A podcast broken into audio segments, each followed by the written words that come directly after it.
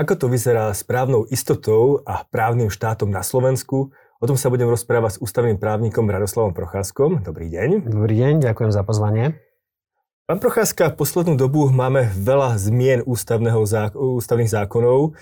Je to napríklad momentálne núdzový stav, máme tu nejakú dôchodkovú reformu, máme tu súdy a ostatné veci.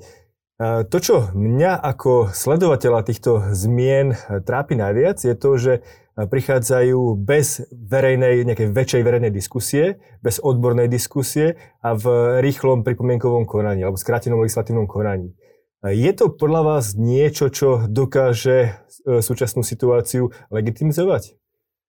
No, keď vynechám teraz na chvíľu dôchodkovú reformu a tú úpravu núdzového stavu a pozrieme sa e, na to, čo, robil, čo bolo ťažiskom tej ostatnej novely ústavy, čiže následnú reformu, tak asi, asi sa zhodneme na tom, že um, ono to neodpovedá len na nejakú praktickú potrebu, ale ja si myslím, že to odpovedá aj na takú sociálno-psychologickú potrebu, keď každý týždeň vidíme rozsah, v akom viacerí sudcovia podliehali nelegálnym tlakom, tak si myslím, že je, že je prírodzené, že, že tá, tá súdna reforma teda nielen odpovede na praktické otázky, ale odpoveda, odpoveda aj na dopyt verejnosti.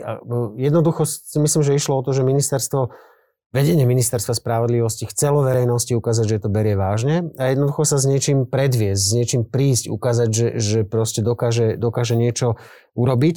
A s tým sú samozrejme z povahy veci spojené viaceré rizika. A jedným z nich je to, že popri dôležitých veciach, dôležitých návrhoch, sa do toho vedia dostať a vedia prejsť aj návrhy kontroverzné, polemické alebo dokonca kontraproduktívne. Ja neviem o tom, že by novela ústavy bola predmetom skráteného legislatívneho konania. Ja sám som bol účastníkom rozporového konania ešte počas leta a jeho priebeh na mňa pôsobil relatívne konštruktívne. To, čo vyvolávalo pochybnosti, je to, jednak teda to, že niektoré veci, ktoré sa javili počas rozporového konania, pripomienkového konania ako dohodnuté, po tom, čo návrh prišiel do parlamentu, už zrazu neplatili. Ale hlavne to, že sa novely ústavy, tak ako to býva, poslanci chopili ako príležitosti na zviditeľnenie sa. A, a to, to jednoducho proste viedlo do situácie, kedy, um, tak to poviem tak, že, že z tohto ohľadu sa aktuálna parlamentná väčšina nepredviedla v horšom svetle ako tie predošlé, pretože to je súčasť tradície slovenskej ústavnej normotvorby. Takto to jednoducho v tom parlamente chodí, ale nepredviedla sa ani v lepšom svetle, ako to teda o sebe rada zvykne tvrdiť. Z hľadiska, z hľadiska toho, ako sa, z hľadiska postoja k ústavným zmenám sa teda dá povedať, že, že na Slovensku zostáva všetko po starom. Takže e, vlastne súdna reforma prebehla podľa vás v poriadku. Nie, nie čo namietať.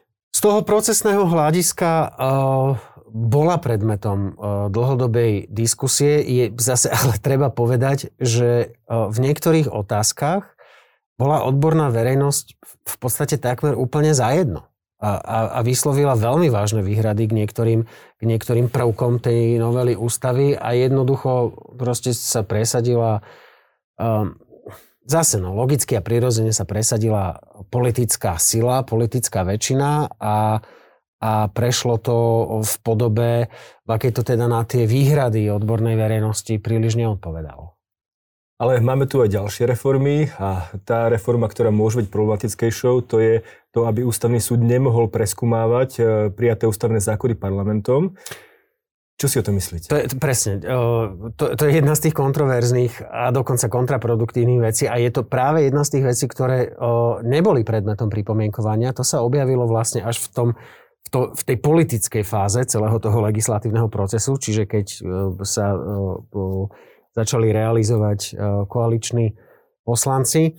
Takto, nechcem ani čitateľov, ani divákov zaťažovať e, technickými detailami, ale návrh, ktorý nejako nerozlišuje medzi prinajmenšom troma typmi ústavných zákonov a všetky paušálne vyníma zo súdnej kontroly, je nekvalifikovaný. A on je aj nebezpečný, pretože jednak um, znižuje úroveň súdnej ochrany základných práv a slobod a jednak vytvára priestor pre vnútornú nekonzistentnosť ústavného poriadku, čiže priestor pre úplne zbytočné výkladové spory. E, prečo bol potom asi prijatý? Z akého dôvodu? Hovorí sa o tom napríklad, aby sa nemohol preskúmovať nový zákon o núdzovom stave. Myslíte, že na tom je niečo pravdy? Nechcem ja konšpirovať ani podsúvať zlé motivácie. Mne sa zdá uh, celkom uveriteľnou tá motivácia reagovať na nález ústavného súdu, ktorým vyslovil nesúlad novely ústavy, e, zavádzajúce bezpečnostné previerky sudcov e, s ústavou. To bolo predmetom veľmi takej e, silnej reakcie časti verejnosti, vrátane mňa samého, ale táto konkrétna reakcia je proste písaná príliš hrubým štecom a nie je taká kvalifikovaná, aká, aká by mohla byť. A, a toto je jedna z vecí, kde, kde naozaj um, autority z prostredia ústavného práva na Slovensku vnímajú, vnímajú veľmi, uh, veľmi podobne a uh, jednoducho je to tie, tie náklady, ktoré sú potenciálne s tým spojené na, na vnútornú koherenciu ústavného poriadku sú príliš vysoké a nie, nie sú spojené proste s takým benefitom, ktorý by tie náklady vynal, e, e, vyvážil.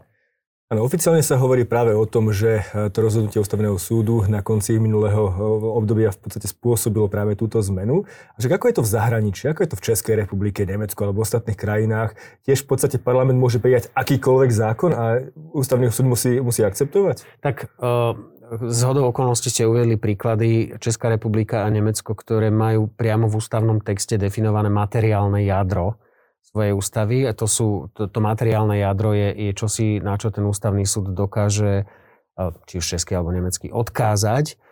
Už sa stalo v Českej republike napríklad, to je taká známa kauza, hovorí sa, že kauza Melčák, kedy áno, ústavný, Český ústavný súd vyslovil nesúlad ústavného zákona o skrátení volebného obdobia s ústavou, ale bolo to v inom type konania, ako je abstraktná kontrola ústavnosti, teda konanie, prepáčte, ten žargon konanie o súlade právnych predpisov, bolo to konanie o stiažnosti konkrétneho poslanca, ktorý mal prísť o mandát.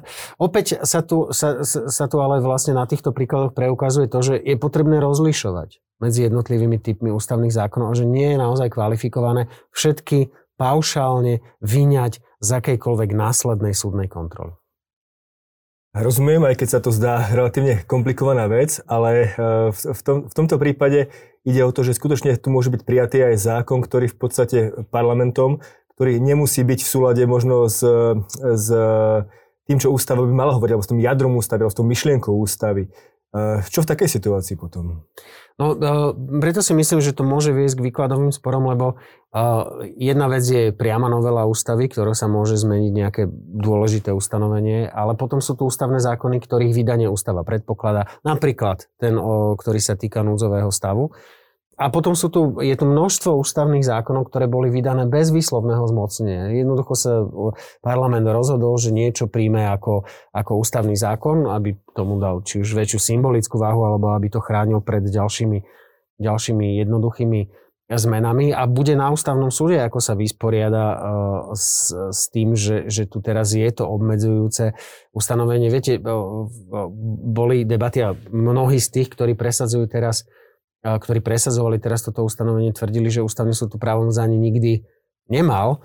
A, bude naozaj zaujímavé sledovať, či vôbec dojde k situácii, kedy bude ústavný súd uh, v situácii, že by bolo treba, aby zasiahol, alebo, alebo ani k takej situácii nepríde. A ak by k nemalo prísť, či uh, pôjde uh, tak, ako išiel pred, pred tými už skoro asi dvoma rokmi, či pôjde nad text a za text, a pôjde akoby do, naozaj do, do, do, do tých materiálnych požiadaviek, ktoré ústava klade predovšetkým na výkon verejnej moci. E, vy ste tu povedali v podstate veci, ktoré sa teraz odrazím ďalej a to je otázka, čo v podstate môže príjmať parlament a čo nemôže príjmať parlament. Lebo momentálne sa zdá, že parlament dáva do ústavy príliš veľa vecí, príliš veľa e, ju novelizuje, príliš veľa detailov tam dáva, ktoré tam podľa mnohých nepatria. Je to niečo, ako by ústava mala vyzerať? To, to, je, to je veľmi dlhá debata a nerobí to len tento parlament. Robili to parlamenty predtým, už ja neviem, takmer 40 noviel, ak nie už 40 noviel ústavy. Čiže áno, je fragmentovaná, je rozdrobená, chyba je majestát základného zákona štátu. A je to dôsledok toho, ako proste tie politické reprezentácie k tej ústave pristupovali počas tých troch desaťročí. A, a ono veľmi často je jednoducho ústavná normotvorba alebo ústavné zmeny používaná ako nástroj politického marketingu a ja nevidím v tejto chvíli žiadne náznaky toho, že by sa to malo zmeniť. Padli tu aj také úvahy, že by sme možno mali prijať novú ústavu, že tá ústava, ktorú sme tu mali, respektíve ktorú tu máme, e, vyše 30 rokov, tak táto ústava nebola tiež dobre, kvalitne robená, tiež bola robená narýchlo, bez odbornej diskusie. Myslíte si, že by e, možno taká myšlienka mala nejakú, e, súčasne nejaký pozitívny efekt? Ja vám poviem teda svoj osobný názor. Myslím si, že, že podstatne väčším problémom, než než text ústavy, je naozaj to, o čom som hovoril pred chvíľou a o čom ste hovorili aj vy pred chvíľou, a to je prístup uh, orgánov verejnej moci k povinnostiam, ktoré im ústava kladie a jednoducho také naozaj často dosť ležerné zaobchádzanie s tým, čo už dnes teda k dispozícii máme ako ústavný text. To je podľa mňa zásadnejší problém. Ak by malo, ak by malo prísť uh, k novej ústave, tak si myslím, že by to malo byť výsledkom nejakého dopytu z dola. Že by to nemala byť hráčka v rukách ústavných právnikov, politikov, akademikov, proste nejakej, nejakej úzkej, motivovanej elity, ale že, že by to malo, malo byť výsledkom nejakého ako keby, že naozaj, že katarzného zlomu v tej spoločnosti. No a viete, katarzia je často spájaná proste aj, aj teda, že katarzia je dôsledkom nejakej katastrofy alebo ťažkej krízy, čiže to ja by som príliš neprivolával. A, a, a za ďalšie, ak tak by sa ale teda mali úplne zásadne zmeniť aj, aj pravidlá pre prijatie takej ústavy. A, a to je to čo, to, to, čo napríklad vôbec ne, nerieši parlament, namiesto, riešil ústavný súd teraz namiesto toho, aby riešil fakt, že neznesiteľne jednoduché zmeniť ústavu. Je to, je to proste celé, je to o jednej veci 90 Hej, že na, na ten bežný zákon potrebujete 76 alebo ešte menej podľa kvóra, ale na tú ústavu potrebujete 90 a to je vlastne jediné, čo potrebujete. Žiadne iné špeciálne kritéria sa nepožadujú a, a je to málo. Neposúva, neposúva nás niečo takéto trošku ďalej od toho právneho štátu, od tej vysnenej demokracie, aká funguje na západe? Novely ústavy ako, ako, ako také o, zatiaľ nie. Nemyslím si, že to, že to je proste ten hlavný problém o, s kvalitou právneho štátu na Slovensku. Dobre, poďme teraz e, k novému zákonu, ktorý čoskoro by mal byť v hlasovaní a to je zákon o núdzovom stave. E, tento zákon o núdzovom stave tiež predpokladá v podstate, sú tam nejaké zmeny spravené oproti tomu, že momentálne mohla vláda vyhlasovať núdzový stav. To asi tiež nebolo optimálne. Podľa mňa, to, podľa mňa vláda, to, že vyhlasuje vláda núdzový stav je v poriadku. A dokonca ani tá nová úprava nie je úplne začiarou, aj keď teda naozaj, že ani zďaleka nie je dokonalá a spolahnite sa na to, že o jej praktických dôsledkoch ešte bude aplikačný spor. Ak to bude schválené v tej podobe, v akej to do parlamentu dorazilo, tak už e, hneď z hlavy sa vynára niekoľko otázok, na ktoré sú možné rôzne odpovede, čo nie je nikdy dobré, lebo, lebo už proste treba predchádzať situáciám, kedy si viete to isté pravidlo vykladať rôznymi spôsobmi. Ale ja v tej, v tej zmene vidím hlavne ďalší dôkaz toho, čo štát ponúka svojim občanom už takmer rok. A to je neschopnosť zmestiť sa do tých vopred určených pravidiel. A e, jednoducho štát celkom zjavne túto situáciu nie je schopný zvládnuť lege artis. A uh, to, to, to, to je proste... To nie je dobrá vizitka a nie je to ako keby ani dobrá záruka do budúcnosti. Navyše v kombinácii s tým, že predstavitelia štátu sú zjavne presvedčení, že, že o pravidla a opravný štát teraz ani nemôže ísť, lebo ide tak povediac o život. Uh, len uh, to, to naozaj, že zaklada dosť zásadné rizika smerom do budúcnosti, lebo ak si moc zvykne na to, že sú situácie, kedy sa pravidlami nemusí cítiť viazaná, tak si na to jednoducho bude zvykať čoraz ochotnejšie a čoraz uh, častejšie. Celá, tá, celá tá zmena pravidel pre vyhlasovanie núdzového stavu, ona má svoju logiku, pretože sú situácie, ktoré jednoducho z povahy veci prekračujú horizont 30, 60 alebo 45 alebo 90 dní. Um, ale ale je, je, ja si myslím teda, že, že to, to je hlavne dôkaz toho, že, že, um, že, že verejná moc chce tie pravidlá voľnejšie, jednoduchšie, aj preto, aby ich prekračovanie nebolo také očividné, akým je dnes. Ale hovorí sa o tom, že núdzový stav by mal mať nejaké princípy a tie princípy sú nevyhnutnosti, proporcionality a dočasnosti. To znamená, je otázka, či vôbec takéto niečo na Slovensku platí alebo neplatí. Hlavne keď to porovnám s krajinami ako je Nemecko, kde v podstate majú samostatný zákon, protipandemický zákon, ktorý uh-huh. rieši danú situáciu, ktorú uh-huh. tu my mhm. máme. Uh-huh. Na Slovensku sa naopak obmedzilo aj právo zhromažďovania, politické právo, čo je veľmi nebezpečná vec. Nemyslíte si? Ja si myslím, že to, o, obmedzenie zhromažďovacej slobody v situácii pandémie má opodstatnenie. Že, že to proste je opodstatnené. Zhromažďovacia sloboda v situácii, kedy e, proste zúri pandémia uh, nákazlivej choroby, infekčnej choroby, tak, tak tomu nechyba, tomu nechyba rácio. Sú tu podľa mňa opatrenia, ktorým to rácio chýba, ktoré vecne opodstatnené nie sú ani v situácii pandémie. Ale na to je tu ústavný súd, aby rozhodol, či sú tie kritériá nevyhnutnosti, proporcionality dodržané. A, a to, že je ten, že núdzový stav vyhlasovaný na základe ústavného zákona, neznamená, že by ústavný súd ho nemohol preskúmať, pretože sa vyhlasuje e, uznesením vlády a to tej kontrole podlieha dokonca proste v nejakej lehote. Môžeme si vy, ja, ktokoľvek o tom e, doterajšom rozhodnutí ústavného súdu, ktorý povedal, že, že v poriadku, že to bolo vyhlásené v rozsahu, v akom to mohlo byť vyhlásené. Môžeme si o tom myslieť, čo chceme, môžeme s tým nesúhlasiť. Ale je dobré, že tu ten arbiter je a že povie, či to je alebo nie je košer, ak e, dovolíte. A táto právomoc mu zostáva zachovaná. A na, tá, tá, tá kompetencia na tom, e, teda tá e, navrhovaná zmena na tom až tak veľa nezmení. Problém tam je s tým, že dnes je navrhnutá príliš dlhá lehota na, na schválenie parlamentom. Takže vláda ho vyhla, predlží, vyhlási ho nadlhšie, ako by teoreticky muselo byť nevyhnutné. A, a parlamentu sa priznáva príliš dlhá lehota na to, aby, aby si na to sadol a povedal, či áno alebo nie. A, a je otázne, že ak povie nie, čo, čo so všetkými tými zásahmi do základných práv a slobod, ktoré sa, ktoré sa v, tom, v tom medziobdobí udiali. Čiže hovorím, no, podstatné je, aby v tom bol prehľad, aby v tom bol poriadok a aby bolo jasné, čo platí. Teraz sa v podstate zmenil zákon, alebo mení zákon o núzovom stave v zmysle, že parlament má vlastne, uh, má vlastne akceptovať to, čo spraví vláda. Nemalo by to byť opačne, že parlament v podstate on by mal vyhlásiť ten núdzový stav ako, ako väčšina. A ešte problém ten špecificky na Slovensku je ten, že v podstate väčšina v parlamentu a vláda je v zásade de facto to isté. Nie je to opäť problém, že tam chýba nejaká tá poistka, ako je napríklad prezidentka, alebo možno druhý, eh, druhá komora parlamentu, alebo niečo také, ktoré by dokázal tieto kritické veci riešiť?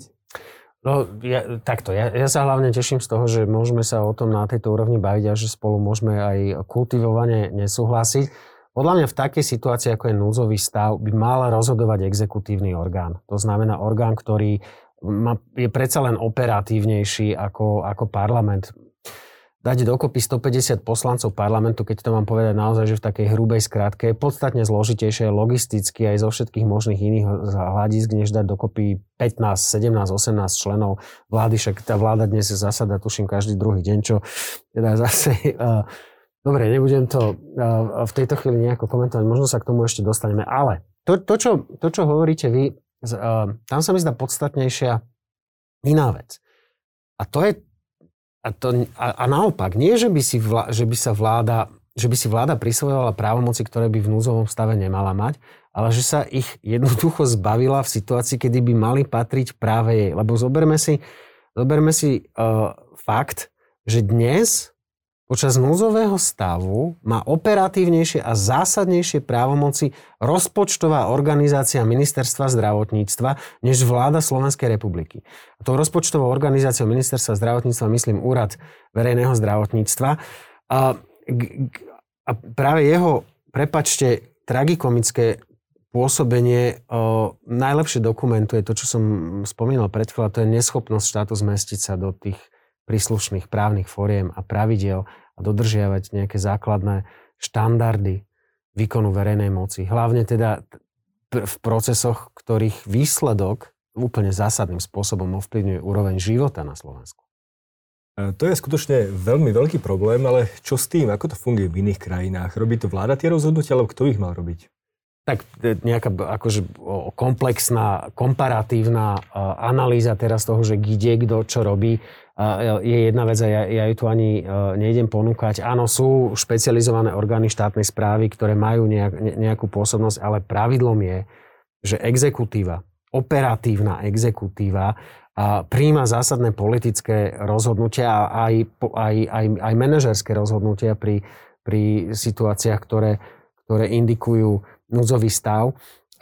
U nás bola táto právomoc zverená de facto vlastne no jednej osobe, lebo ten úrad verejného zdravotníctva, on má svoje regionálne pobočky, ale ono je to vo svojej podstate monokratický orgán, čiže skrátke hlavnému hygienikovi, ako vedúcemu rozpočtovej organizácie. A to, to jednoducho spôsobuje aj, aj dosť ťažkú neprehľadnosť napríklad v, v, vo vzťahu k vyvozovaniu zodpovednosti. Hej, a vo vzťahu k právnej ochrane občanov voči rozhodnutiam, ktoré môžu byť neprimerané, nezákonné. Napokon, preto, to, preto, preto som to nazval tak, ako som to nazval, že, že že ten úrad verejného zdravotníctva sa ani za ten necelý rok proste nenaučil vykonávať právomoci, ktoré mu boli dané lege artis, proste spôsobom, ktorý by obsahoval aj procesne zodpovedal základným štandardom normotvorby. Pardon, proste tak to je. A, a to, to nehovoriac vlastne o, o tej totálnej nepredvídateľnosti, ktorá je s jeho pôsobením spojená. Ale to, čo môžeme predpokladať, je, že v podstate hlavný hygienik robí iba to, čo mu povie v podstate premiér a e, odporúči vláda, respektíve tak, no. minister zdravotníctva, takže z tohto by asi nemal byť po, e, problém. Skôr z toho právneho hľadiska. Nehrozia tu súdne spory práve so, so štátom ohľadom jeho rozhodnutí? Asi hrozia, asi nejaké súdne spory aj prebiehajú. Podľa mňa asi sú mnohé z tých nárokov aj opodstatnené a mala by sa im priznať súdna ochrana. Ale do toho, do toho nechcem ísť. Pozrite, takto, ja, ja neviem posúdiť opodstatnenosť tých opatrení z epidemiologického hľadiska, ale zároveň si ako občan myslím, že v niektorých aspektoch je tá absencia bazálnej logiky pozorovateľná aj laickým okom. A, a to, je, to je problém potom, ono to je problém aj, aj z hľadiska očakávaní vo vzťahu k verejnosti, že či tie obmedzenia proste bude alebo nebude dodržiavať. A on, on, on, tie obmedzenia sú zásadné. Momentálne tu máme na Slovensku situáciu, kedy máme koronavírus, veľmi chaotické riešenie koronavírusu, máme tu e, klesajúcu dôveryhodnosť premiéra a tým celkovo aj vlády. Máme tu nejaké v podstate sociálne, ekonomické pnutia a tak ďalej a tak ďalej. Znamená, že situácia sociálna a politická zhoršuje na Slovensku a práve v takejto situácii príjmame razantné reformy ústavy a ostatných krokov, ktoré zneistujú vlastne právny štát. Myslíte si, že je to vhodná doba na to spraviť, povedzme aj tú súdnu reformu a nie je tu problém do budúcna, že práve toto sa môže nejakým negatívnym spôsobom vypaliť naspäť?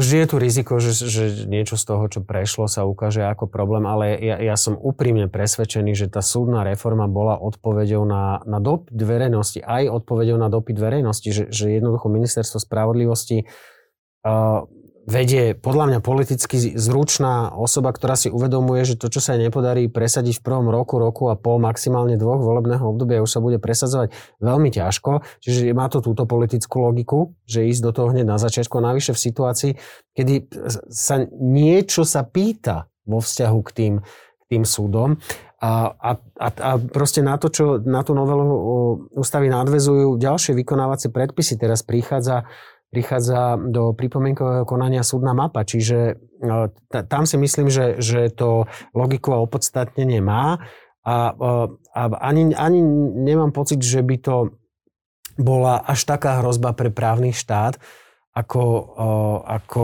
mnohé iné veci, ktoré, ktoré vlastne tú právnu istotu bezprostredne oslabujú. Napríklad možno hovoríte práve o dôchodkovej reforme, kde sa do ústavy dávajú zákony, ktoré tam pravdepodobne nemajú čo robiť, e, respektíve paragrafy, ktoré nemajú čo robiť, odkazy na nejaké e, rodičovské bonusy a podobné veci, ktoré sa môžu špecifikovať lepšie a flexibilnejšie v iných zákonoch. O, to, tu musím zase povedať, že na jednej strane je za tým, že tá dôchodková reforma takto prešla, to je kus politického majstrovstva ministra práce, že, že takýmto spôsobom tam vedel dostať a, že, a, podľa mňa to je z politického hľadiska to je úspech, že, že mu to takto prešlo. Z obsahového hľadiska si ja netrúfam tu uh, robiť akéhokoľvek arbitra, je to ekonomická vec primárne, ale z hľadiska toho procesu je to proste ilustrácia toho najhoršieho, čo doma v ústavnej normotvorbe máme.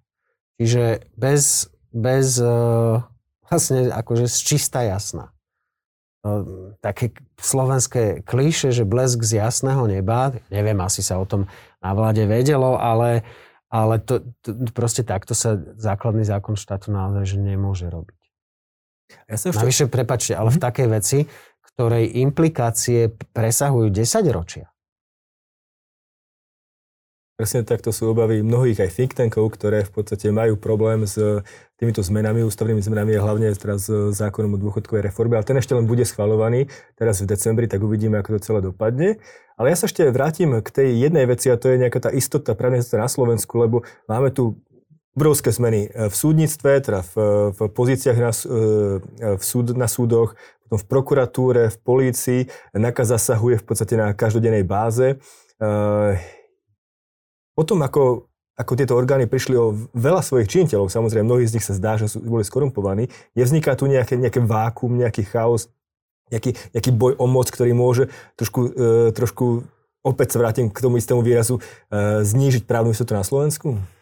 Ale to, to viete čo, o, o tom boji v rámci o, alebo nejakom zápase v rámci toho represívneho aparátu štátu. To sa tu vždycky v nejakých intervaloch objavuje znova a znova. Ale na to máte podľa mňa bezpečnostných analytikov, aby ste to s nimi prebrali.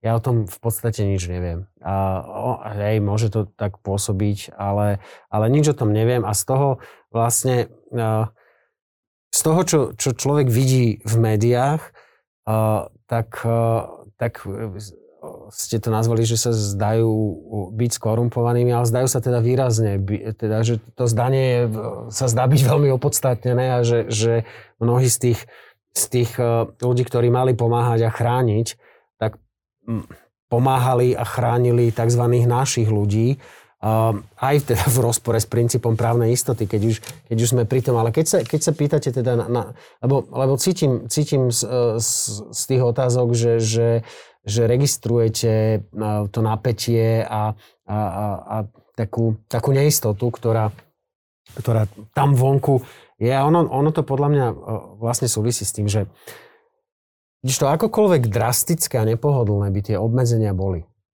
ktorým dnes podliehame, tak si myslím, že ľudia sa s nimi zmieria a budú ich dodržiavať, ak, ak, za prvé, sa opierajú o nejakú základnú logiku, že sa proste tomu dá rozumieť a dá sa s tým stotožniť. A za druhé, ak je to súčasťou nejakého plánu, lebo ak sa, ak, ak večer neplatí to, čo platilo ráno a na druhý deň sa to znova zmení, tak ochota dodržiavať to celkom prírodzene klesa. A po tretie, ak sama vrchnosť dá národu pocit, že sa tými obmedzeniami sama cíti byť viazaná. A to ja nechám na vás posúdenie, že ktorý z týchto predpokladov dnes máme na Slovensku splnený, ale ak by vás zaujímal môj osobný názor, tak ani jeden. Je, je, ne, v mnohom to proste postráda bazálnu logiku.